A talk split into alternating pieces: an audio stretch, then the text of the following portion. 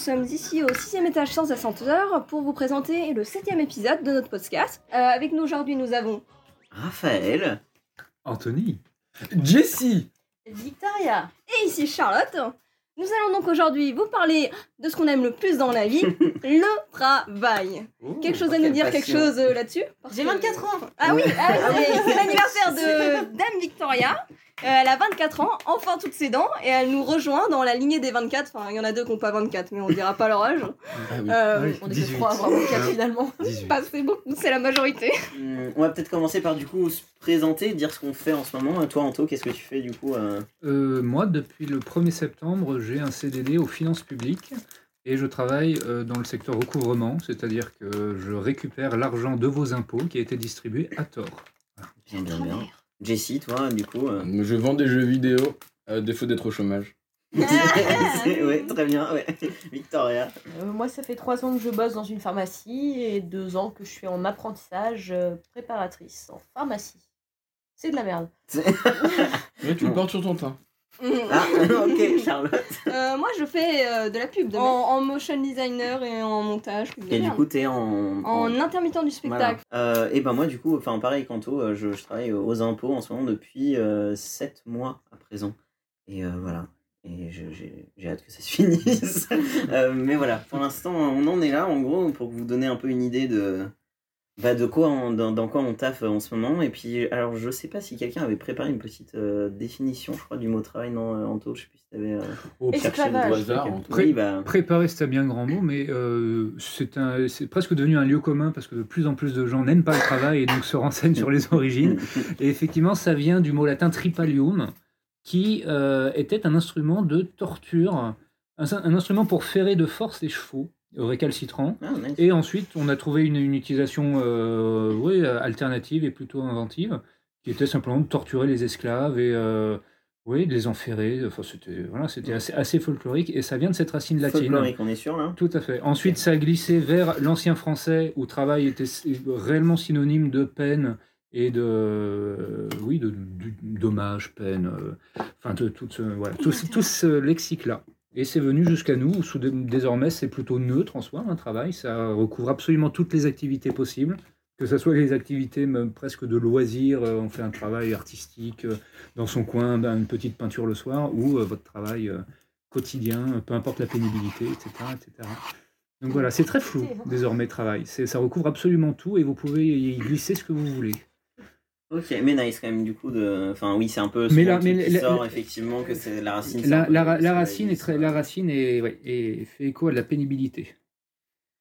Ah, J'ai bien aimé Ah le mot pénibilité. Bien. Ah, c'est euh, Et du coup, je ne sais pas forcément par quoi vous voulez commencer. euh, Est-ce qu'il y a un sujet qui vous tient à cœur à aborder un peu euh, bah, sur le travail? Est-ce que vous, justement, c'est quelque chose que vous concevez plus comme votre travail au quotidien ou est-ce que le mot travail, vous, ça vous évoque plus euh, bah, un truc personnel euh, autre que, que ce que vous faites euh, comme activité quoi Parce que c'est vrai que travail, du coup, ça peut être en soi ce que disait Anto. euh, Mm. un travail de ton côté, quoi. Enfin, genre travailler sur quelque chose, un projet artistique Pour, ou. pour- pour rester sur la précision un peu historique, on souligne que le travail à l'époque, ça faisait, ça avait pas vraiment d'écho comme ça parce que chacun avait ce, plus de 95% de la population était dans les champs. Et donc chacun euh, se, oui, se- enfin, préparait sa propre subsistance Bah et pouvait la vendre un petit peu. Mais euh, sinon, euh, tu pourrais peut-être faire vivre une famille et demie euh, ou deux avec ton exploitation, mais pas plus. Donc ça n'avait pas tellement de sens de dire est-ce que tu aimes le travail, est-ce que tu l'aimes pas, est-ce que tu voudrais en faire plus ou moins. Euh, tu étais complètement calé sur les saisons. Donc Ouais, euh, tu pouvais pas tu pouvais pas vivre à la bougie. Donc euh, si le soleil se couche, tu te couches, s'il se lève, tu te lèves. Et puis basta. Alors que là, il n'y a plus de saison. Alors que là, tout à fait, tout à fait. Dés- dés- Dites-vous, ma bonne dame. tout à fait. Désormais, c'est plus pour sa subsistance alimentaire. Ça, ça, ça- ça recouvre beaucoup plus de choses, euh, ton salaire. Euh, tu peux travailler de nuit avec euh, l'éclairage artificiel, euh, dans des jobs qui sont pour nous occidentaux essentiellement du tertiaire. oui, Donc, puis euh, c'est des- vrai, quoi, bien souvent, le sens un peu pratique et direct de ton travail euh, par rapport à ce qu'il t'apporte en termes de, voilà, de nourriture, c'est pas comme planter un potager, quoi. C'est, tu vas bien souvent peut-être travailler dans des trucs où bon, bah, c'est un travail, ça va te rapporter de l'argent, mais ça n'a pas forcément un sens pratique euh, de survie à l'intérieur de, de ton existence. Quoi. Et se pose la question du sens, du coup. Du Ouais. sens, pourquoi on travaille et dans quoi on travaille, est-ce que ça sert à quelque chose, est-ce que c'est utile ou pas? Ouais. Mais ouais. Qui ici a l'impression de servir à quelque chose? Ah, pas moi. Mais moi, le travail, c'est euh, pour avoir de l'argent pour manger des pâtes. Mhm. Et ne pas mourir. Ouais, ouais, non, mais enfin, cela dit, bah, je pense que c'est, c'est un truc, une vision du truc qui parle à quand même la plupart des gens. Pas la plupart des gens, je pense. Bah, euh, Euh, beaucoup de gens, oui, si, mais il y a aussi cette grosse vision à l'américaine où c'est autre chose. C'est un but de vie, c'est un objectif, c'est une carrière, et c'est pas. C'est vu positivement, quoi. Enfin, Moi, moi ouais, j'ai mais cette vision. sans être vu, sans être vu droit, forcément négativement, les gens ont quand même conscience que c'est, c'est quelque chose qu'ils font pour survivre, c'est-à-dire pour avoir de quoi se payer un toit, de quoi se payer à manger, et malgré, malgré que effectivement il y a un certain nombre de personnes qui sont assez pour le fait de travailler, qui, qui dont c'est nécessaire euh, en termes psychologiques pour eux. euh, la plupart te diront quand même que des fois ça les saoule d'aller travailler de ça. Enfin, je personne. ça qui- les saoule à tous, ça, j'en suis sûre, mais ça reste. Je suis pas sûre que tout le monde le voit comme juste la nécessité de bouffer. Mhm. Beaucoup le voient comme quelque chose d'important dans leur vie, de nécessaire, et de quelque chose qui va. qui est leur premier rapport de, de quelque chose, quoi. Qui les. Qu'il y, a- Bah, y a- qu'il y a des plans de carrière, qu'il y a des choses comme ça, où Ouais. vraiment c'est un but, et quand on te demande qu'est-ce t'es plus jeune, qu'est-ce que tu veux faire plus tard, c'est le travail, vrai, et euh, je suis pas sûre que tout le monde ait vraiment cette vision qu'on a tous de c'est juste pour bouffer. Mhm. C'est beaucoup de gens l'ont, ça c'est clair quand même, mais c'est pas la vision que m'ont donné mes parents et les gens autour de Non, moi en c'est vrai. sûr. Ouais, parce que c'est des adultes, je pense que quand on est jeune, on doit être beaucoup à avoir la vision de. S'en fout du travail et qu'après. Truc négatif. Mais euh, comme j'avais déjà dit, je crois le truc de trouver un sens à sa vie, mais. euh, que. bah, par exemple, moi, ma mère, j'ai l'impression qu'elle aimait pas bosser et qu'à un moment, elle s'est dit, bah, de toute façon, je fais que ça, il faut bien que je vive à travers, et du coup, elle est devenue carriériste. Mais elle est devenue parce que, bah, justement, quitte à se faire Mm. chier, autant se dire, bah, j'appartiens vraiment à mon Ouais. entreprise. Et que le côté aujourd'hui où on va te dire, même si t'es le gars qui range les cahiers dans ton supermarché, maintenant ton patron va dire, tu fais partie de la famille de cette entreprise, Ouais, de ouais. grand Il faut que des ambitions dans Ouais. ta carrière. Bah, à à chaque un fois. certain degré, après, je peux comprendre que ce soit nécessaire pour tout un tas de gens parce qu'effectivement, ça donne quand même un mini sens au fait de faire ce que tu fais. Ouais. C'est-à-dire que c'est aussi quand même un petit peu une bonne chose en soi que des gens essayent de trouver un sens à leur travail et du coup bah, un désir d'y aller, quoi. Parce que si tu te dis qu'il y a un sens ou qu'il y a une évolution possible ou que c'est quelque chose dans lequel tu es un tant soit peu impliqué, ça explique aussi le, et justifie le fait que tu y passes aussi longtemps et que, et que bah, ça prenne une aussi grande partie de ton existence. Quoi. Et on a bien vu pendant le confinement, les Mm. gens ont beaucoup parlé d'ennui. C'est l'épisode 4 de notre podcast, si jamais.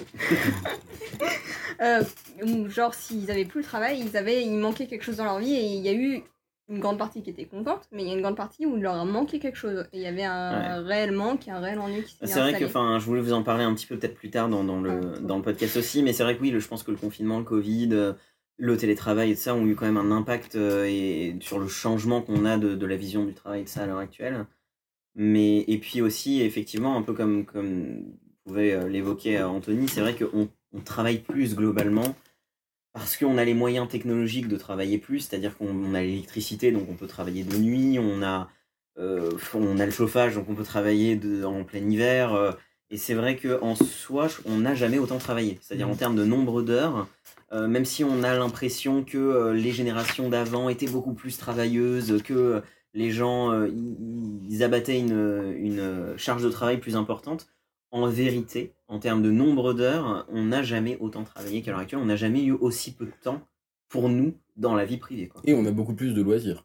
C'est-à-dire de potentiels loisirs. Ouais. C'est-à-dire qu'à l'époque de nos grands-parents, ils avaient que les vacances d'été, donc ils étaient archi fous de ça, mais mm, moi, ma famille, ils n'avaient pas encore la télé. Tu pouvais pas voyager aussi facilement dans le monde entier, t'avais pas les jeux vidéo. euh. C'est sûr, ouais, ça c'est nous, on les... travaille de plus en plus, alors qu'on a plus de potentiel euh, de C'est temps à loger à d'autres activités. Mm. Après, Ce moi, qui je est d'autant plus frustrant. considère Tout à que c'est d'autant plus frustrant, mais en même temps, ça participe aussi pour moi de la machine un peu du capitalisme et de donner un peu du, du pain et des jeux aux gens pour Ouais, aussi les garder. Et, et quelque part, c'est un peu le quotidien de la plupart des gens que de se lever, aller travailler, rentrer, te mater un truc sur Internet, sur Netflix, etc., te coucher et tout recommencer. C'est très schématique, et évidemment que la vie, c'est pas que ça, et qu'il y a bien des gens qui ont des familles, qui ont des, des, voilà, des passions, etc. Mais schématiquement, c'est un peu fait pour aussi garder les gens et leur griller un peu le cerveau le reste du temps. C'est Mm. vrai que c'est un truc dont on parle souvent, mais à l'heure actuelle, c'est très compliqué d'avoir des moments de rien et à vide, et que la plupart du temps, tu es occupé par les réseaux sociaux, par euh, Internet, par Netflix, par... euh, voilà. Mm. Et que, euh, effectivement, on, on a en plus peu, de, peu de, de temps pour nous, et qu'il est très bouffé en plus, je trouve, malgré tout, par ces trucs de divertissement qui certes sont des divertissements, mais qui sont pas, à mon sens non plus, des choses de complet repos. C'est-à-dire qu'il n'y a pas non plus euh, le même repos de l'âme et de l'esprit euh, que pouvait avoir quand même une certaine époque où euh, effectivement quand on rentrait il n'y avait pas forcément la télé, il n'y avait pas forcément grand-chose et que donc tu étais bah, face à toi-même quoi et, et ou ta famille ou les gens avec lesquels tu vivais mais euh, Il faut un pouvoir d'achat pour les consommer. Du coup, il faut travailler. également. Mais Et oui, même dans sûr. ces activités-là, il y a souvent une notion de productivité qui est reliée à une notion Tout de travail. Fait. Donc même quand tu es en dehors du travail, il faut que tu produises quelque chose. Ouais. Bah, c'est un truc dont on a souvent parlé aussi, euh, qu'on on évoquait un petit peu dans le podcast sur euh, l'ennui, où effectivement, enfin, à l'heure actuelle, c'est vraiment un truc un peu inventé, je pense aussi, par le capitalisme, le fait qu'il faut être productif à tout prix, constamment, et que c'est quelque chose qui pèse vachement sur nos générations, et que malgré qu'on passe de plus en plus de temps au travail, on a quand même ce poids de plus en plus et cette culpabilité de ne pas être assez productif. C'est un truc qui n'existait pas forcément chez les générations d'avant. Quand tu faisais tes heures, tu rentrais chez toi, c'était fini. Et si on revient même au monde rural dont j'ai parlé tout à l'heure, outre le cycle jour-nuit, tu avais aussi les saisons. C'est-à-dire qu'en plein été, effectivement, il y avait un coup de bourre euh, pour, le- pour les vendanges, pour, euh, pour la récolte, mais dans, dans les périodes hivernales, il y avait beaucoup moins de travail, par exemple. Et tu rajoutes ça, le cycle jour-nuit, plus les saisons, plus le- la religion, qui euh, rythmait énormément la, le calendrier, il y avait beaucoup de jours chômés. Il y avait beaucoup de jours chômés, de petites fêtes diverses et variées, plus le dimanche évidemment, où là il n'y avait pas de question de bosser du tout, alors qu'aujourd'hui la question se pose partout de, euh, des entreprises, oui, on fait bosser des gens le dimanche matin, voire toute la journée ou quoi. Et euh, je sais, je sais plus exactement les chiffres, mais je crois qu'on a- des gens, des historiens avaient réussi à estimer qu'au temps du Moyen Âge, euh, on bossait peut-être la moitié de l'année, enfin la moitié, ouais, la moitié de l'année presque, je crois, entre un tiers ou la moitié Oui, de l'année, si, tu mets vraiment tout, euh, tout bout à bout. Ce qui est, ce qui est, ce qui est dé- démentiel par rapport à ce qu'on Ah bah doit oui, travailler aujourd'hui. ouais. Et puis effectivement, il y a de plus en plus une redirection de comment tu te décris toi-même par quel est ton travail. quoi. Tu es la personne que tu es euh, par ton travail, et effectivement, c'est ce que disait un peu Charlotte, mais on te demande assez tôt dans ton existence, c'est quoi tu veux faire comme travail, et c'est quelque chose qu'on demande à des enfants, quoi. Euh, Mhm. Qu'est-ce que tu veux faire comme travail, et on te définit Et ça un peu par semble ça. ouais, être un but de vie. Qu'est-ce que tu veux devenir et qu'est-ce que tu deviens, c'est par ton travail. Mm, mm. Mais faut-il dire que même, je pense, les gens qui ont besoin de travailler et qui s'ennuieraient s'ils ne travaillaient pas, euh, ils doivent quand même en souffrir d'être dans Ah, des de postes, toute façon- dans- d'être dans des postes où justement ils sentent au fond d'eux ou même de manière très, évi- ou très évidente et même s'ils se le formulent quoi, qu'ils servent à rien. Et euh, je pense que si tu es très, travail, très travailleur, très sur la carrière et que tu vois que finalement, si demain tu jartais, tu pourrais être, être, euh, remplacé immédiatement et que finalement tu es juste un, petit rouage, je pense que tu le vis mal ça. Que quelle que soit ta, nature et ton tempérament, je pense que tu es obligé de le vivre un peu mal. Enfin, je pense. Moi, de toute ouais. façon, c'est pas ma nature. donc, euh, Mais je c'est vrai que c'est mais- quelque chose qui. Ouais, qui omnibule un peu la pensée de, de beaucoup de gens et qui. L'idée de, de devoir choisir un travail et de devoir choisir. euh, On en parlait un peu aussi quand on parlait de la scolarité, mais de, de devoir choisir une orientation qui va te mener vers un travail X ou Y, c'est quelque chose qu'on me demande très tôt. Et c'est vrai que je sais pas ce qu'il en est pour vous, mais moi. euh, je me suis pas trop posé la question si tôt que ça, quoi. Même si on me l'a beaucoup rabâché, dans ma tête, je, à terme, euh, avant que la question de travailler se pose, j'aurais déjà fait des trucs artistiques qui me permettront de vivre. Et je me suis dit pendant toute ma jeunesse que oui, euh, euh, je serais écrivain. Mais euh, je me suis rendu compte en fait seulement à la fin de la terminale et après le bac en devant m'orienter vers des études que ben non, non, non, il fallait choisir un truc, que déjà j'étais personne et puis que et qu'il allait, il allait falloir taffer. Et ou du moins faire des études pour à terme trouver un travail. Et je sais pas trop ce qu'il en est, est-ce que vous c'est un truc qui. Enfin je sais pas, Vic, toi par exemple, est-ce que tu eu Moi, ça direct m'a- une idée spécifique Est-ce Bah, que. Je sais que la question m'a très vite euh, angoissée. Ouais, Genre, euh, bah, dès la troisième, où on commence déjà un peu à se spécialiser, entre guillemets. ouais. Bon, après, j'ai jamais trop su ce que je voulais. Enfin, j'allais plus vers les attentes de la société et de ma famille.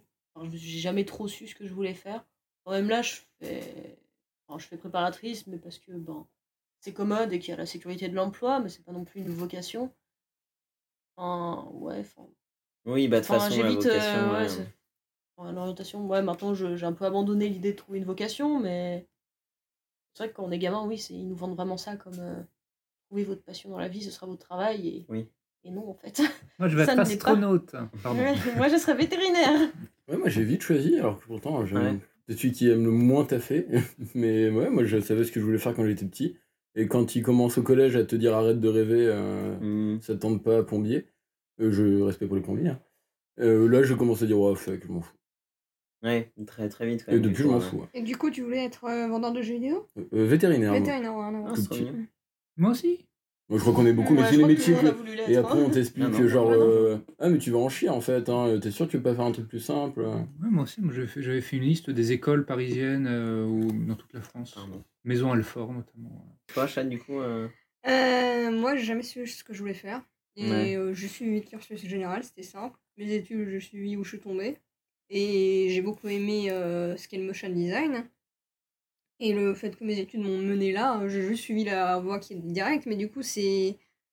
c'est Le motion design, le montage, c'est c'est une de mes passions réellement. Et c'est ce que je fais en dehors quand j'ai du temps libre. Mais je suis pas sûre que c'est une bonne idée que ce soit mon boulot, quoi. hmm. Que j'en fais peu en dehors de mon travail. Bah, c'est vrai que toi, tu es dans un schéma assez intéressant où ta passion, c'est un peu ton travail. Je pense que tu es un peu la seule personne autour de cette table où, pour le coup, tu as fait un peu de ton travail euh, le truc artistique qui, qui t'ambiance euh, à côté, quoi. Et du coup, euh, effectivement, ça pose la problématique de est-ce que c'est une bonne chose que ce soit ton taf? Non. Voilà. Enfin, non, mais c'est difficile. Enfin, ce que j'aime dans motion design, le montage, c'est créer, faire des projets perso, ce que tu n'auras jamais dans ton boulot. Le boulot, c'est c'est quelque chose de restreint, c'est quelque chose dont tu Ouais. dépends, c'est quelque chose dont qui peut s'arrêter à tout moment. Hmm. Et c'est très compliqué, je trouve, du coup, d'en faire sa passion. Ou du coup, tu y mets beaucoup. Enfin, moi aussi, euh, le fait que ce soit un travail créatif, ça me met une pression mentale de ça doit être bon, parce que si c'est pas bon, ça, ça remet en question la personne que je suis créativement et tout ça. Et avoir cette pression tout le temps. relou. en vrai, j'aime mon boulot qui est. Enfin, il y a plein de moments où je bosse et je me dis putain, j'aime ce que je fais. Mais euh, il y a plein de moments où j'ai envie de me buter la gueule. Mais après, Bah. ça, c'est un truc récurrent. Mais Non, mais je pense que de, de façon générale, ça peut pas être rose tout le temps, même Non, effectivement mais- quand tu choisis quelque chose qui est potentiellement ta passion. Moi, je sais que c'est pour ça que enfin, je me suis vachement posé la question de est-ce que je voulais faire de mes passions artistiques, euh, que ce soit l'écriture, que ce soit le, la réalisation de, de films ou quoi que ce soit, ou le dessin, euh, un travail à proprement parler. Et je sais que j'en suis quand même au final arrivé à la conclusion que je suis pas bien sûr de vouloir imposer ça à ma créativité et imposer le fait de devoir effectivement être productif, de devoir me forcer à faire des choses en temps et en heure sur certains sujets qui m'ambianceront pas Mhm. forcément, en devant forcément te vendre un petit peu aussi et donc être ton propre euh, ton propre publicitaire quoi. Et c'est vrai que oui, c'est comme tout travail, malgré que ce soit ta passion, je suppose qu'il y a des moments où ça gaffe, tout comme dans n'importe quel taf, t'as des moments où t'es Ouais. content de faire le truc, et où je ça te pense gaffe. que quoi, hein. ça a plus de moments où ça te gaffe que des moments où ça te fait Et, oui. plaisir. Et ensuite, c'est un peu le voilà le pari de te dire bon bah est-ce que euh, c'est pire que quelque chose Mhm. d'autre euh, Est-ce que euh, ça me va bien parce que je peux quand même créer un peu Est-ce que voilà quoi C'est ça. Mais puis je vois aussi, tu te dis, est-ce que c'est pas parce que les projets que tu fais, c'est de la merde? Mm. En partie, mais je vois mon frère qui a bossé sur des gros projets Netflix et tout ça. Il a quitté 3-4 fois de taf parce que euh, c'est pas pour autant que ça lui convenait, c'est pas tellement Ouais. le projet. Je pense que c'est aussi la nature du travail. Mm, bien le sûr. travail, c'est le travail. Bah, c'est l'obligation aussi, je pense que c'est un peu la différence de fin, quand on t'oblige à faire quelque chose, t'as plus envie de le faire et euh, c'est je sais que moi les moments où j'ai été le plus créatif par exemple, ça va être les moments où justement dans ma vie, il y a quelque chose qui est une obligation, que ce soit les cours, que ce soit un travail ou quoi, qui va faire que j'ai envie de m'en échapper et que donc je vais créer. Mais le fait de devoir être obligé de créer pour un travail ou pour un truc à rendre absolument, bah ça donne pas envie quoi. Donc euh, mais ouais. Bah, tout le secteur créatif, c'est plutôt pervers, hein, parce qu'on n'a jamais eu autant besoin de d'a- d'artistes, euh, graphistes, design, euh, sur, surtout pour tout ce qui est image, ou même le son, enfin bref, tout- tous les secteurs, j'ai l'impression, de, de l'art. Et bah, même, en- en- entendez-vous parler, le mot créer aujourd'hui, ça a pris une espèce de dimension énorme. Fait, Genre, ouais. je crée quelque chose, il y a presque un truc euh, pseudo- pseudo-spirituel derrière. Mm, mm. Alors qu'à une époque, euh, bah, il n'y a pas si, long- si longtemps que ça, quelques dizaines d'années, euh, les artistes disaient, enfin, chargeaient pas ce mot d'une espèce de mysticisme et, et- étonnant, enfin, pas, pas en tout cas si, si largement. Mhm. Et il y a un choc assez violent, je pense, entre tous tous les jeunes qui euh, s'adonnent à leur, à leur passion et disent, je vais créer, je vais créer, ça va être mon boulot. Et finalement, ils se rendent compte qu'ils doivent intégrer un circuit économique.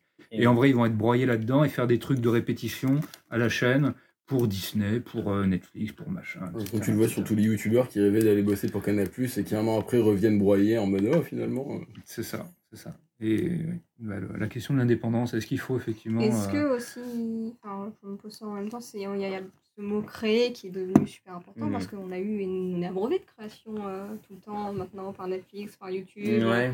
On nous a montré surtout YouTube que c'était possible de faire quelque chose, aussi, que ça amenait pense, aussi une certaine célébrité et que c'est vite la création ce qu'on met du coup le plus en valeur dans les Enfin, dans les dernières Bah années, oui, date. Non, mais c'est vrai que c'est devenu accessible de créer, ne serait-ce que parce que bah, déjà avec l'alphabétisation de la société, on peut par exemple, chacun peut écrire, chacun peut décider d'écrire un livre, d'écrire de la poésie, d'écrire. euh, et avec le fait d'avoir des smartphones, des caméras, des trucs comme ça, de plus en plus, de moins en moins cher et avec euh, un, enfin accessible quoi. C'est les gens peuvent créer facilement, le poster sur internet facilement.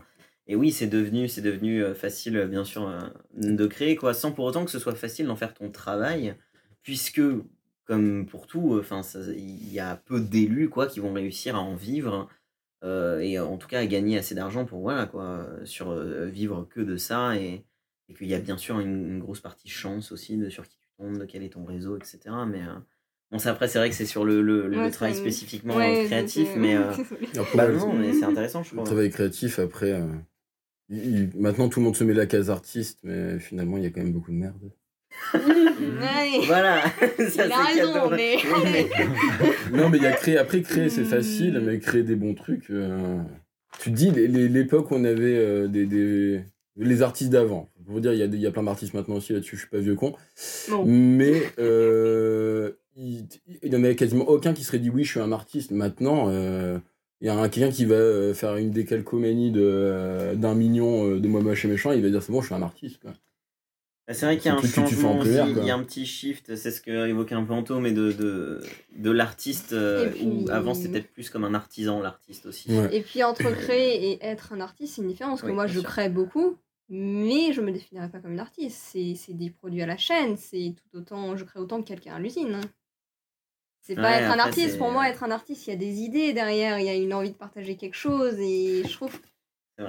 On, on dérive un Ouais. petit peu Ouais. sur. euh, Ouais, je on ouais. parce que c'est- c'est c'est peut-être un sujet qu'on abordera un jour, la création et, et l'artistique, mais euh, pour revenir sur le truc que disait un petit peu euh, Victoria, sur le fait que tu as abandonné un petit peu. euh, ben, le, le fait de te dire que tu vas avoir une carrière ou un taf de rêve ou quoi, c'est vrai que moi c'est quelque chose dans lequel je me reconnais un petit peu euh, là-dedans aussi. Je, enfin, je, je me suis, enfin, j'ai un peu arrêté de me dire oui, euh, je vais trouver un taf de rêve et euh, ce sera trop ça que je vais faire de mes journées de ça.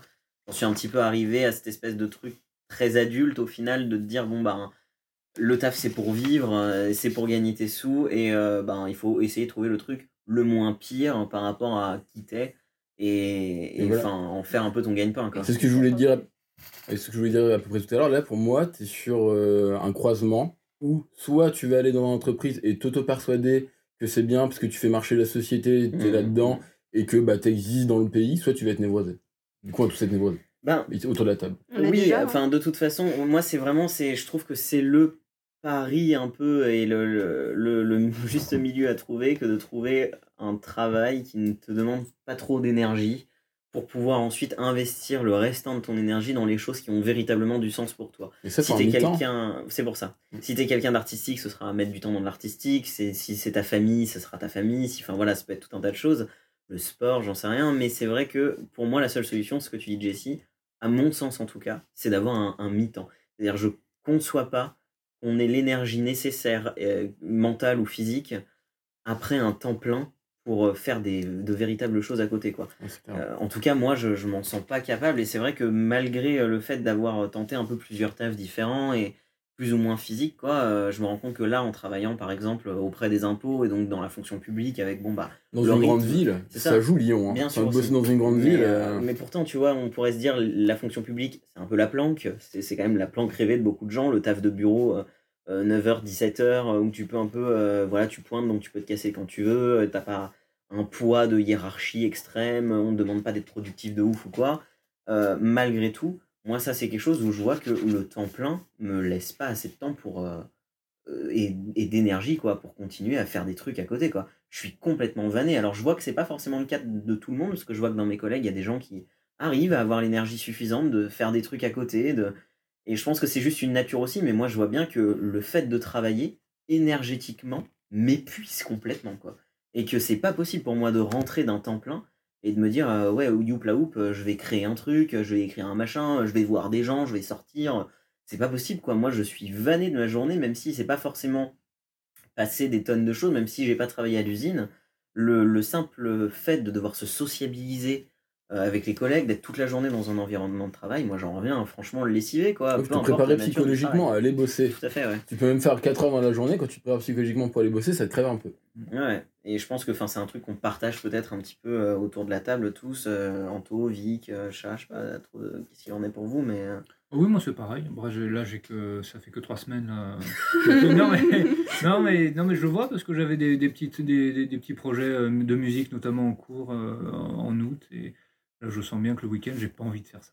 J'ai Mm. juste pas envie. Mais même si je voulais, il n'y a pas, y a pas l'énergie, il n'y a pas Bah le feu ouais. pour. Mais je crois que c'est normal. hein, ah oui, mais Il n'y a, pas- y a, complètement. pas- y a, pas- y a pas de mystère, à part, et à part des natures vraiment de, de- des gens ayant une nature très très euh, énergétique, très flamboyante, euh, très sur tous les fronts.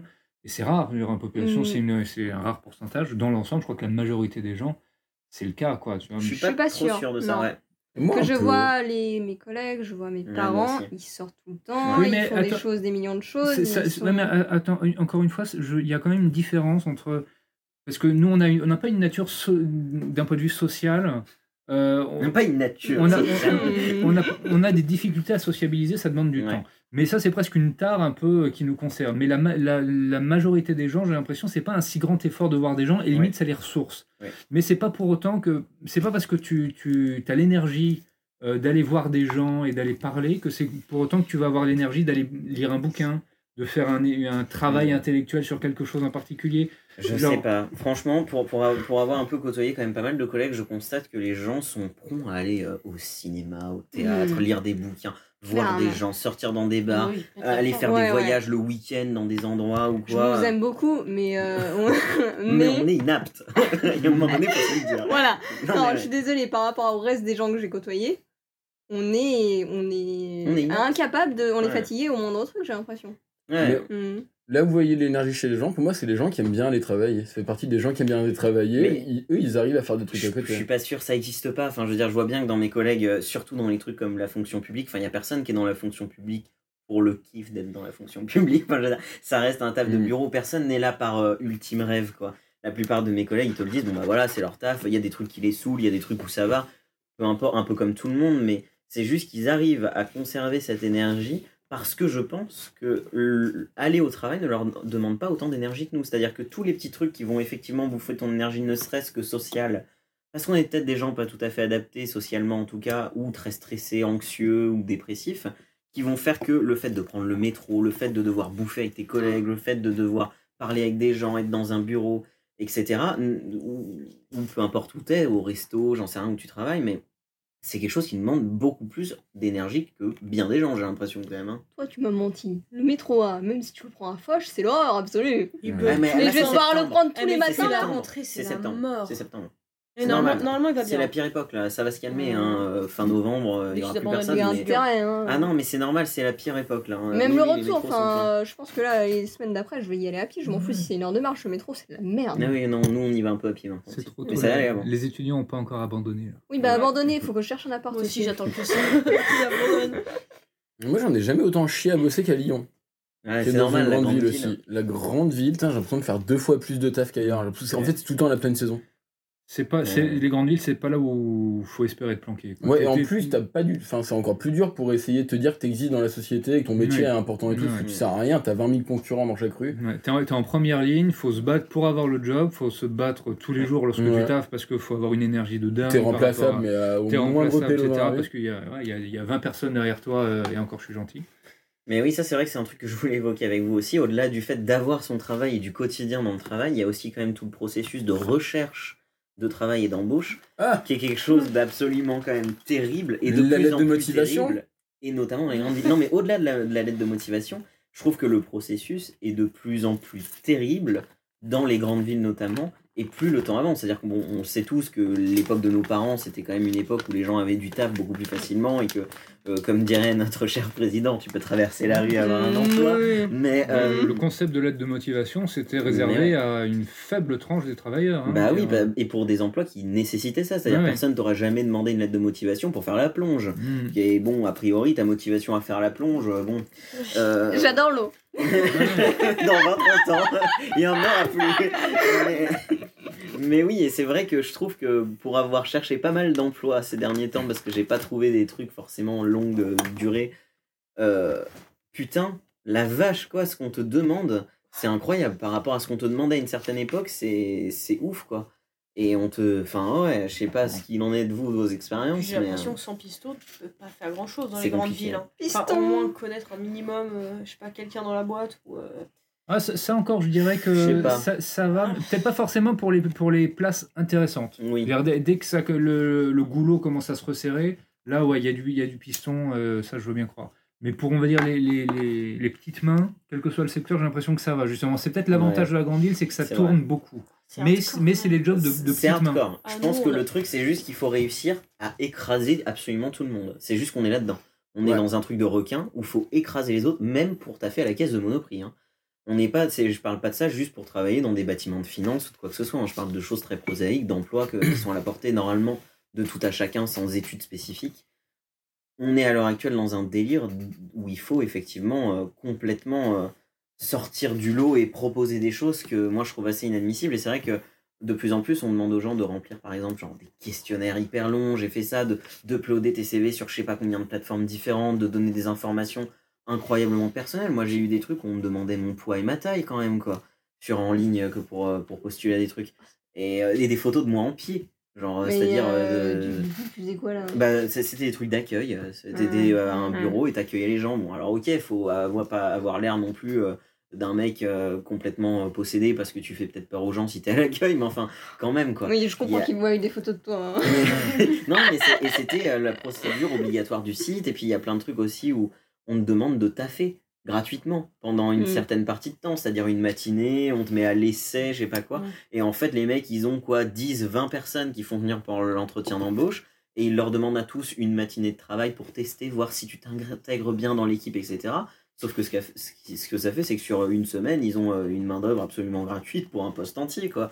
Et il y a beaucoup de choses comme ça dans les grandes villes, ce qui est moins le cas quand même euh, des, des, des petits villages paumés où limite là, le piston, c'est un peu, oui, ta tante tient l'épicerie du coin, elle connaît euh, un tel et elle peut te faire rentrer. quoi. Mm.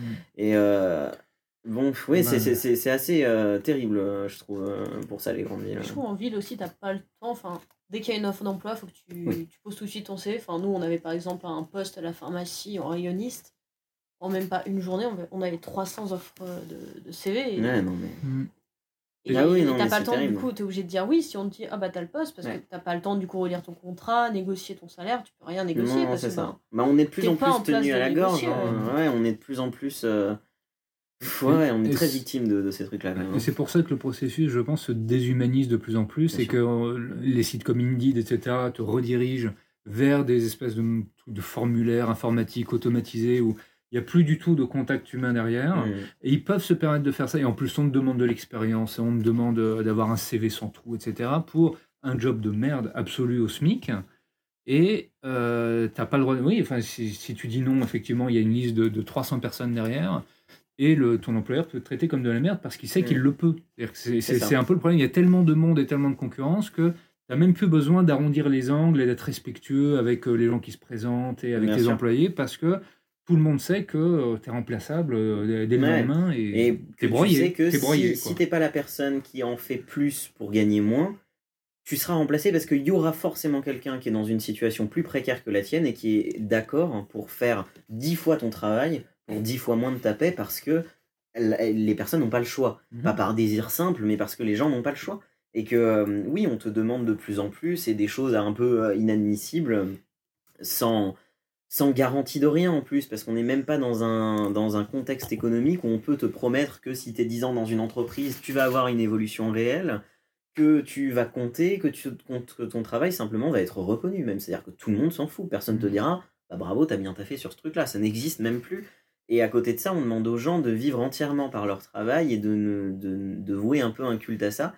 Et c'est vrai que les générations un petit peu précédentes comprennent pas forcément que les jeunes veuillent pas travailler ou que les gens veuillent pas travailler dans certains secteurs, notamment, euh, je crois que l'un des secteurs un peu en déclin, c'est la restauration. Les gens veuillent plus travailler trop dans la restauration.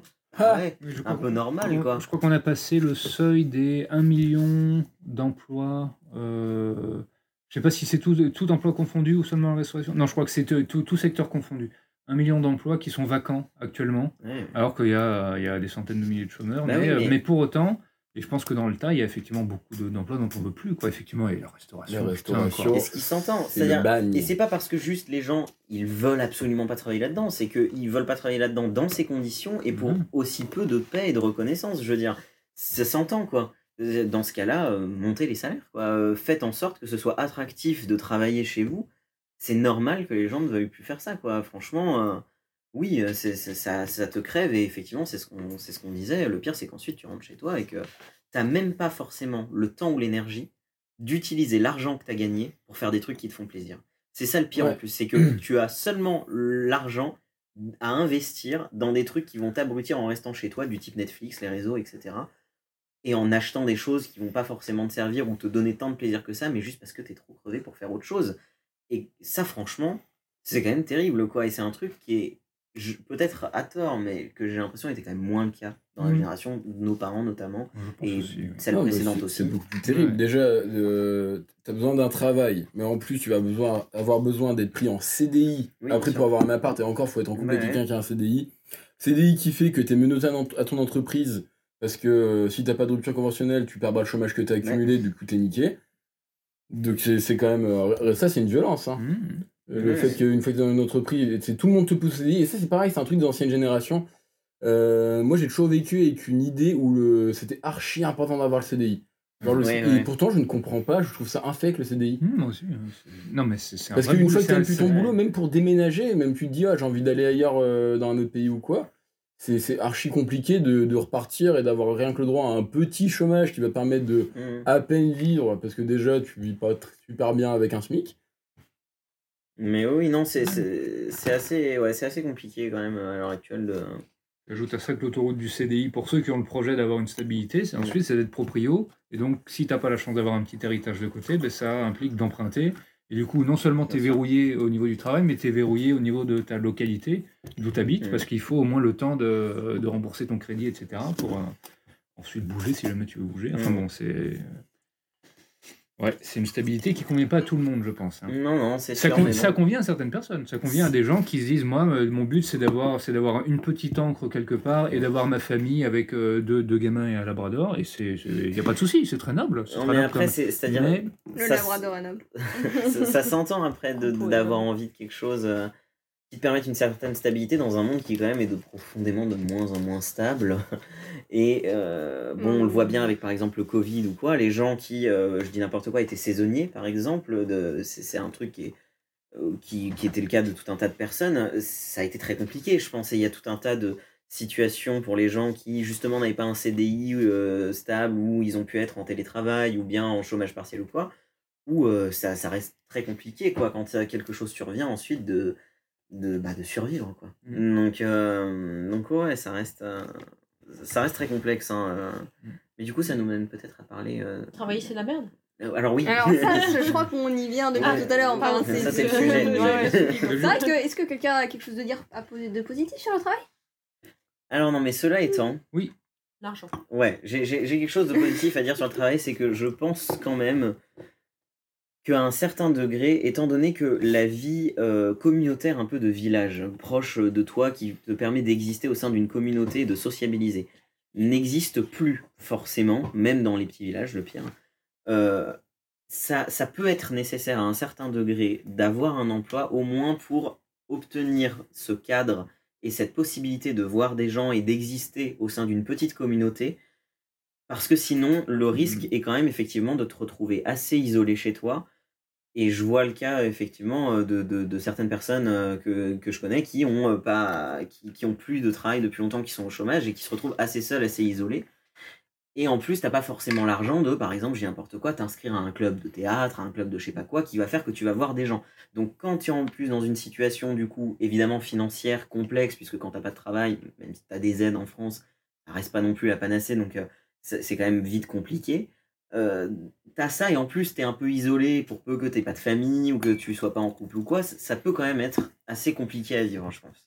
Et au-delà de ça, en vrai, moi, je suis pas contre l'idée du travail dans le sens où tu fais partie d'une communauté et le fait que tu travailles, ça va être ton prochain. Enfin, si on revient Mm. à le travail de base, c'est euh, moi, je sais planter des patates et toi des carottes. Je plante mes patates, on s'échange les patates et les carottes et une idée de, de une sûr. participation communautaire que qui te prend pas aussi toute ta vie et qui est plus du tout le cas maintenant parce que ton travail habite euh, plus de sens en fait. Alors je suis d'accord, c'est pour ça que moi je parle de la vision, avec ma vision du travail euh, d'à l'heure actuelle. Ouais. Quoi. Mais je suis complètement d'accord que sinon le travail avec un résultat palpable de survie de la communauté, de toi et de, de- de ta famille ou des de- prochains ouais. et d'échanges, ça a un sens. Mm. Ça a un sens, ça a complètement un sens quoi. Mm. Et c'est bienvenu. Je sais pas pourquoi Jessie se fout de ma gueule en même temps. Parce que j'ai un plan en 72 étapes. Cahier sur mer pour aller nous faire vivre à Caillé-sur-Mer et travailler en plantant des patates. Mais... Non, mais sans rire, évidemment, évidemment, quand il s'agit d'être un maillon d'une communauté, de effectivement planter un truc parce que tu vas aider quelqu'un, de, euh, je sais pas, donner des cours à des enfants euh, de ton village parce que voilà, etc. Arrête de rire, Jessie, on va pas donner des cours à Caillou, commence pas. Mais. Mais enfin voilà, oui, là je suis d'accord que ça a complètement un, un sens et que c'est pour ça que je trouve que c'est compliqué aujourd'hui de travailler parce que c'est dénué de sens. C'est profondément pour beaucoup de gens un peu dénué de sens ce que tu fais et, et en plus ça pourrait être potentiellement remplacé par des machines à un certain degré. Et je sais que moi dans ma vision idéale, euh, il y a quand même un certain nombre de choses qui pourraient être remplacées par des machines avec un retour à une société plus oisive et euh, potentiellement la mise en place de quelque chose comme un revenu universel qui permette aux gens d'assurer euh, leur survie. Mais ça demande effectivement une espèce de vie un peu presque comme il y, a- il y avait à l'époque de l'Antiquité, sauf que les- l'esclavagisme ne serait pas de l'esclavagisme, mais peut-être de l'utilisation simplement de la technologie qu'on a à disposition. quoi. C'est un peu euh, mon idéal utopique euh, quoi, de futur, mais, Mais c'est pas tant ut- utopique qu'on va dedans. Je pense qu'il n'y a pas le choix. Peut-être, Euh, peut-être, je Faut, sais faut pas. laisser, des- faut laisser certaines- quelques générations mourir, mais il n'y a pas le choix. En tout cas, Non, mais pas dans le sens euh, horrible, mais dans le sens euh, vraiment euh, vivre avec son époque. Mais Mm. euh, euh, on va forcément aller là-dessus. De toute façon, ce sera rentable pour les entreprises qui créent ces robots-là. Ils les créent. hein. Il y a les, les autoroutes autonomes euh, euh, sont en travail. Oui, euh, bah, les caisses euh, automatiques. T'enlèves t'enlèves ça, les taxis, euh, les routiers, du, coup- du coup déjà là, les, si tu donnes pas un revenu à, je sais même pas combien on est de milliards d'habitants sur Terre maintenant, mais si au bout d'un moment tu remplaces tout leur boulot, et on va le faire, parce qu'on on n'est pas en train de créer ces moyens-là pour pas les utiliser. Le problème c'est que tu as encore cette image, euh, pas des vieux, mais même nos parents qui sont pas si vieux, de, et ben, euh, il faut travailler, euh, c'est un but ultime de ta vie.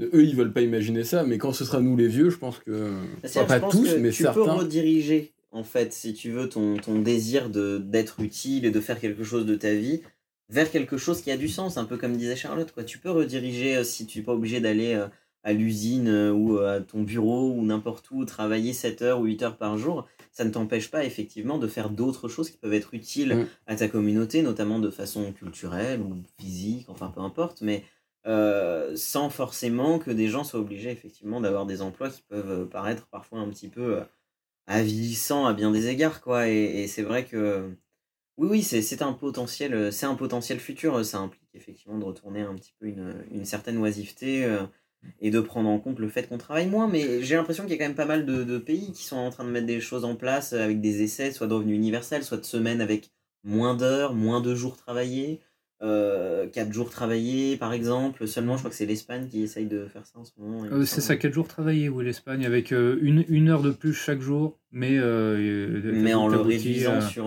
sur- voilà. voilà, enfin voilà il y, a des choses qui sont quand même en train d'être mises à l'essai dans, dans pas mal de pays.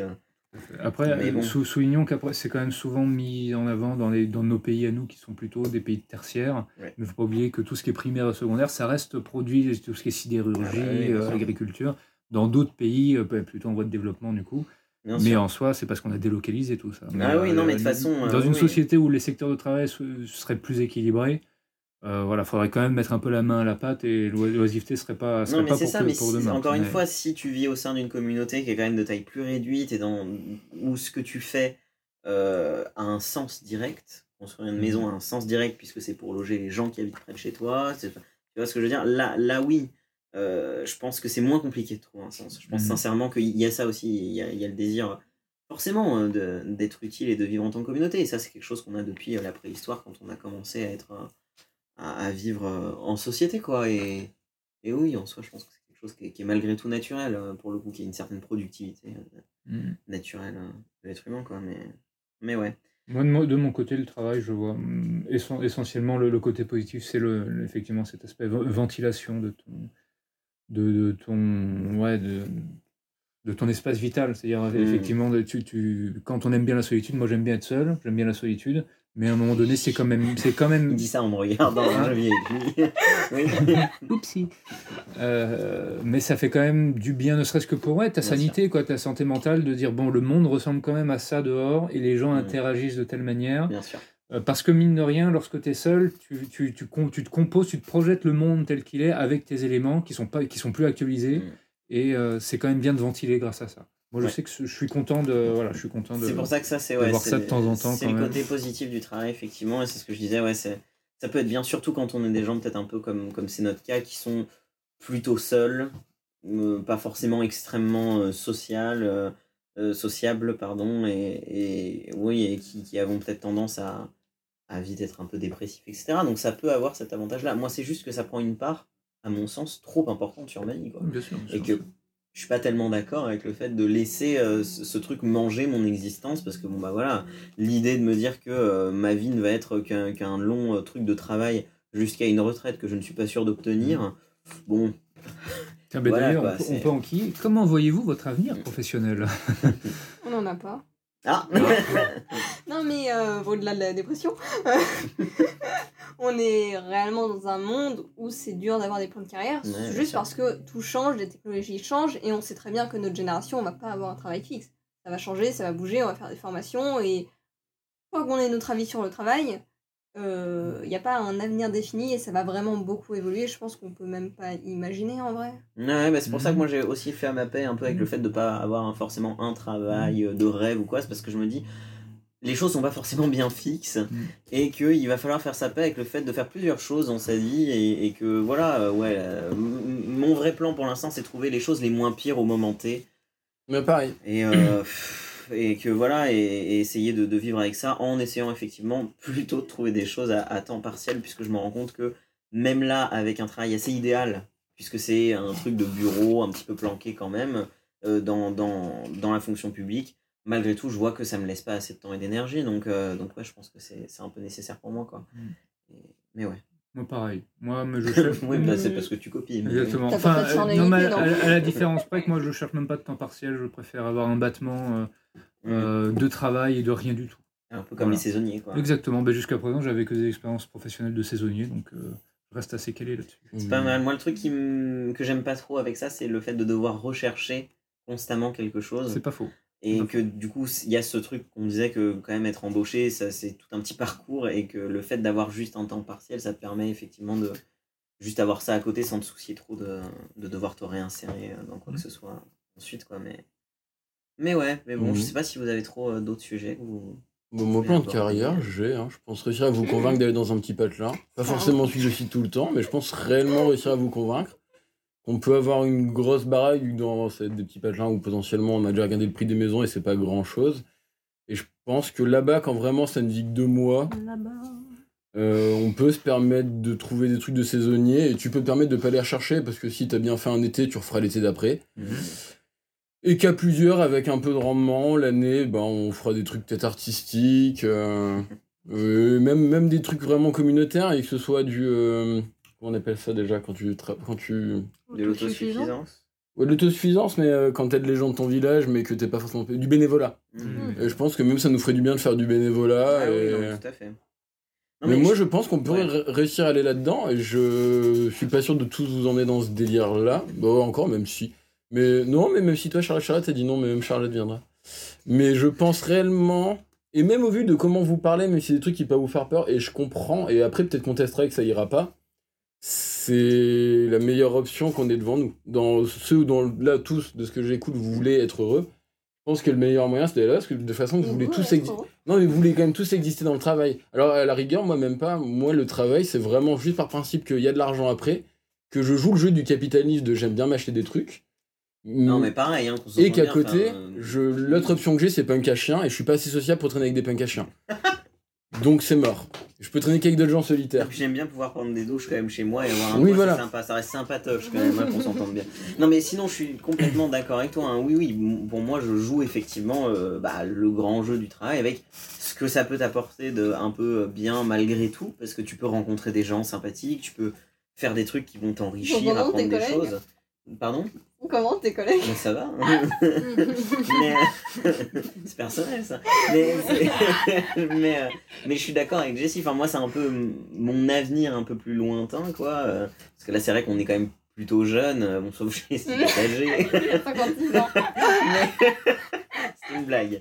Mais, mais on a la vingtaine, trentaine, quoi. On est entre 20 et 30 ans. Et 50. Et, ça suffit.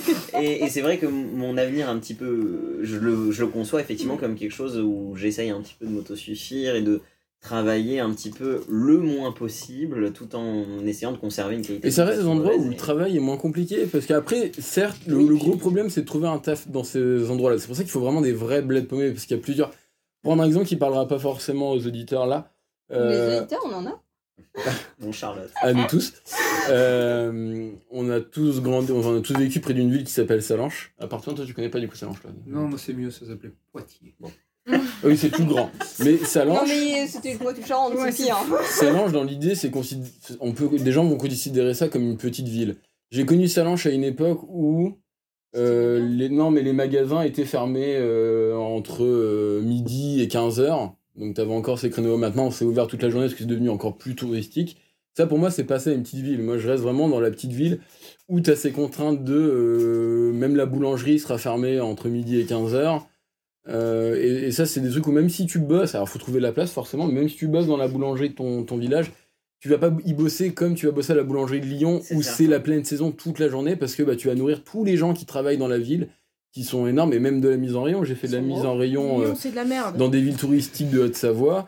T'avais quand même, hormis l'été et la période d'hiver, c'était calme. Euh, là, tu vois sûr. que les gens, ça, ça a l'air épuisant, mais à mourir Ah de, oui, de non, mais de toute travailler. façon, et c'est clair que oui, on, on l'a dit, redit, ouais, la grande ville, pour ça, c'est un peu la mort. Puis, enfin, moi, ce que je conçois comme un peu salvateur aussi, c'est le fait de pouvoir vivre en- un peu en communauté, quoi, en- au moins en colocation, euh, euh, ensemble, enfin, ou avec d'autres gens ou quoi, mais ce qui va te permettre de, de effectivement, euh, bah, avoir un petit train de vie pas trop mauvais euh, par rapport à. Enfin, pas oui, pas par rapport à ce que tu pourrais avoir si t'étais seul, quoi. euh, et encore plus si, genre, t'as des enfants à gérer ou quoi que ce soit, quoi. Bon, bah, si vous avez euh, rien d'autre, je pense qu'on peut peut-être passer euh, sur nos petits coups de cœur culturels euh, sur le sujet. Est-ce que quelqu'un veut commencer? J'en ai un, mais j'en ai pas. Ah. C'est Ah. juste, je tends la perche à Raph, vous nous avez montré un. Alors, pour une fois, c'est un reportage. Votre fameux reportage là, Oh putain, oui, comment il s'appelle ce truc? Euh, la gueule de l'emploi Quelque chose comme ça, je C'est crois. ça. C'est Et un- ça, vraiment, les gens qui écoutent, si vous voulez aller le regarder, c'est- ça passe crème, c'est incroyable. Et On, et l'avait regardé, c'est le. Bah, allez-y, euh, ça va te reparler, Vic. Euh, C'était un reportage, c'était un long reportage euh, du type un peu striptease, on peut dire, Mhm. peut-être dans, le- dans le style, euh, qui relatait euh, trois jours d'entretien d'embauche dans un, je crois, un quartier de la Défense à Paris. Euh, d'ent- ouais, tout à fait. Ouais, il est vraiment très un bien. entretien d'embauche, mais organisé par une, euh, ouais, par un jury vraiment qui est payé pour ça. Je sais plus le, le nom, euh, de, comment on appelle ça exactement, mais c'est vraiment leur, leur, leur, leur raison d'existence. Ils, ils- ils passent des batteries d'entretien aux, aux candidats et c'est, euh, ils sont passés à la moulinette, mais de manière extrêmement violente. Pour un SMIC, au bout du compte, pour une compagnie d'assurance, genre le, truc, personne n'a envie de ça. Personne n'a envie de ça, d'être une espèce de commercial pour une boîte d'assurance euh, à la défense. Pour le SMIC, personne. Et ils passent trois jours à être, euh, à être lessivés, essorés comme pas Mhm. permis, m- manqués de respect par des espèces de, de mecs qui sont pas légitimes du tout. Et voilà. C'est, c'est- alors, c'est le, le- tout le, le monde du travail ne se résume pas euh, à la Non, défense et aux compagnies d'assurance, mais ça te vaccine définitivement pour, pour ce secteur-là. quoi. C'est, très très violent à voir. Et ça s'appelle La gueule de l'emploi et c'est trouvable sur YouTube. Ça dure plus d'une heure. Mais c'est excellent aussi parce que je trouve que ça montre un peu ce dont sont capables les gens euh, pour justement euh, se, ben, se sortir un peu de bah, peut-être de la misère ou de voilà, mais ce dont sont capables les gens pour s'écraser les uns les autres et pour se survendre alors qu'ils en ont pas forcément envie. Et c'est assez intéressant, euh, sociologiquement parlant et tout ça, c'est quand même euh, un, reportage euh, vraiment sympa qui, qui se regarde euh, un peu comme un thriller. Quoi. Enfin, je trouve qu'il est, euh, il est vraiment exceptionnel. Je, du coup, je sais pas si euh, Jessie t'avais un C'était tout, non, je voulais vous lancer la balle parce que ça m'y a fait ouais. penser au début. J'y avais euh, pas pensé. Euh, Tant qu'on y est, qu'on parle d'univers de bureau, moi j'ai pas énormément de références, mais j'aime énormément euh, la série The Office, qui Ouais. euh, retranscrit quand même très bien, de manière très fidèle, je trouve, la vie de bureau. Surtout clair. que là, je suis en train de l'expérimenter, euh, bah, c'est ma première fois. Et euh, les moments de flottement incessant, le- les personnes envie d'être là, euh, sauf un ou deux qui vont être euh, productifs pour 10 et qui vont en faire beaucoup trop. Et en face, tu vas avoir tel mec qui va, qui va partir à leur pétante, le boss qui essaie d'être copain-copain, mais qui est insupportable et qui est imbuvable jusqu'au plus haut point. Enfin bon, c'est connu hein, comme série, c'est un classique, c'est un classique. Mais moi, ça, ça fonctionne énormément sur moi. C'est un humour qui est peu drôle. C'est pas. C'est pas plus, je trouve qu'il est bien assis, c'est bien. c'est- pas un- de malaise. Ouais, c'est c'est un humour de malaise, mais de malaise très prononcé. C'est pas un humour, faut quand même euh, le, le dire, que- qui marche sur tout le monde. C'est un humour quand même particulier. et euh, bah, toi-même, t'as mis du temps quand même. Oui, hein. oui, c'est vrai. ouais. T'as mis du temps. hein. C'est moi qui ai forcé. Et à partir de la saison 2, t'as commencé un peu à accrocher. Mais bon, moi, ça fonctionne très bien. J'aime énormément. Et là, je suis en train de le vivre, donc euh, j'ai j'ai que des petits moments de nostalgie euh, dans ma journée euh, qui me font penser à ces séries. Voilà. C'est vrai que moi, du coup, pareil, un peu sur l'environnement de travail, mais dans, un pays bien spécifique, puisque pareil, euh, c'est vrai que on a parlé du travail, mais sous un prisme assez français ou du moins européano-centré. Euh, Il y a le livre assez connu dont voulait aussi, je crois, parler Charlotte, euh, qui s'appelle Stupeur et tremblement d'Amélie Nothomb, qui bah, parle de son, son expérience de travail au Japon, dans une entreprise japonaise, et donc avec tous les codes que ça emporte. Je sais pas si tu veux dire quelques mots dessus, Charlotte. En vrai, tu sauras mieux que moi. Mais enfin, bah, c'est assez intéressant. Je vous invite juste à aller lire le livre qui se lit assez rapidement. C'est très bien écrit en plus, puis c'est assez drôle. hein. Et il y a un film qui a été fait également, si vous avez la flemme de lire, euh, qui est un film de. Donc c'est Alain Corneau, le réalisateur, et dedans il y a le personnage principal est joué par Sylvie Testu. Et c'est enfin, très sympa. Et c'est ça donne un peu un prisme aussi euh, différent sur le travail et sur à quel point ça peut être ta vie entière et, et en même temps où tu es un peu. euh, ben, enfin, pas du tout. euh, respecté ou ce que tu fais comme travail n'est pas du tout euh, récompensé ou quoi que ce soit à sa juste valeur et c'est très très intéressant je trouve.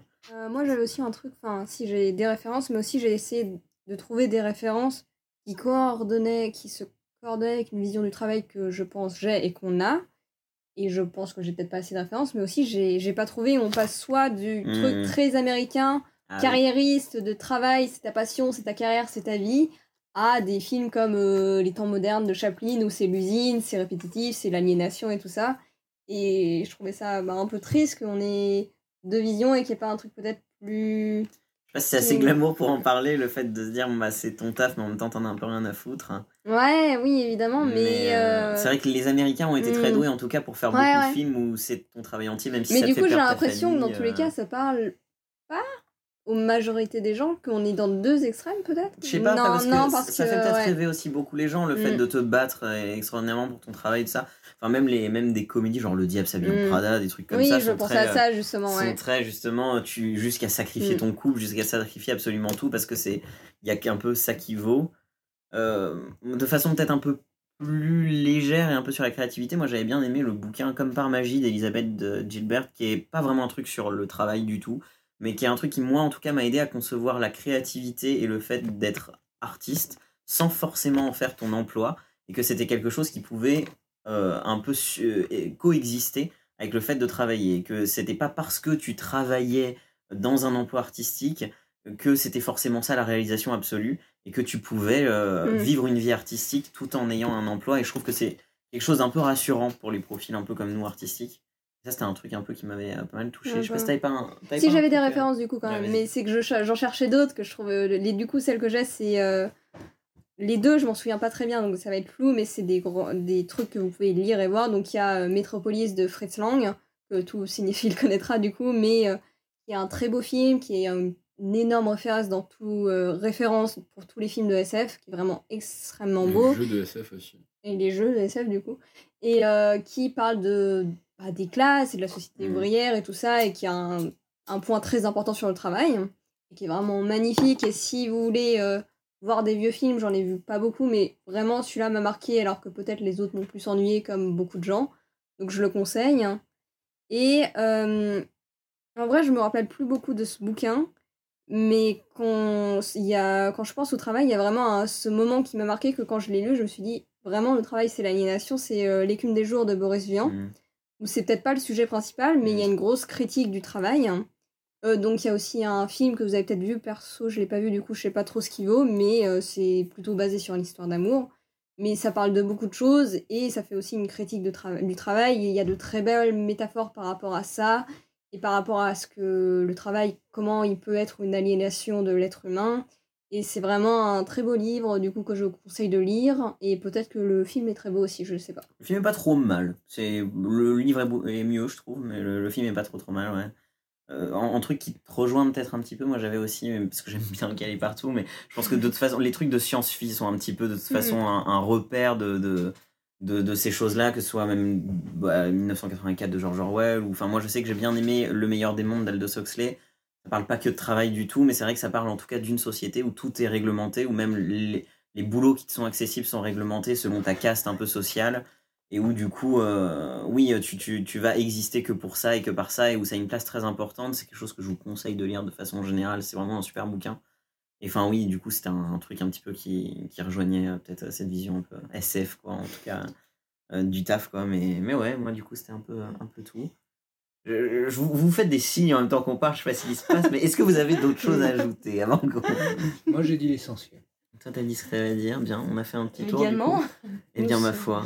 Bon, et bah, du coup, on va vous dire euh, au revoir. Il On est l'heure de festoyer. Moult bisous. Et on va vous Parce souhaiter que bon courage pour votre c'est mon travail. anniversaire Eh oui, c'est vrai. Bien. Et Parce ben, on qu'on va- joint le travail à euh, À l'agréable.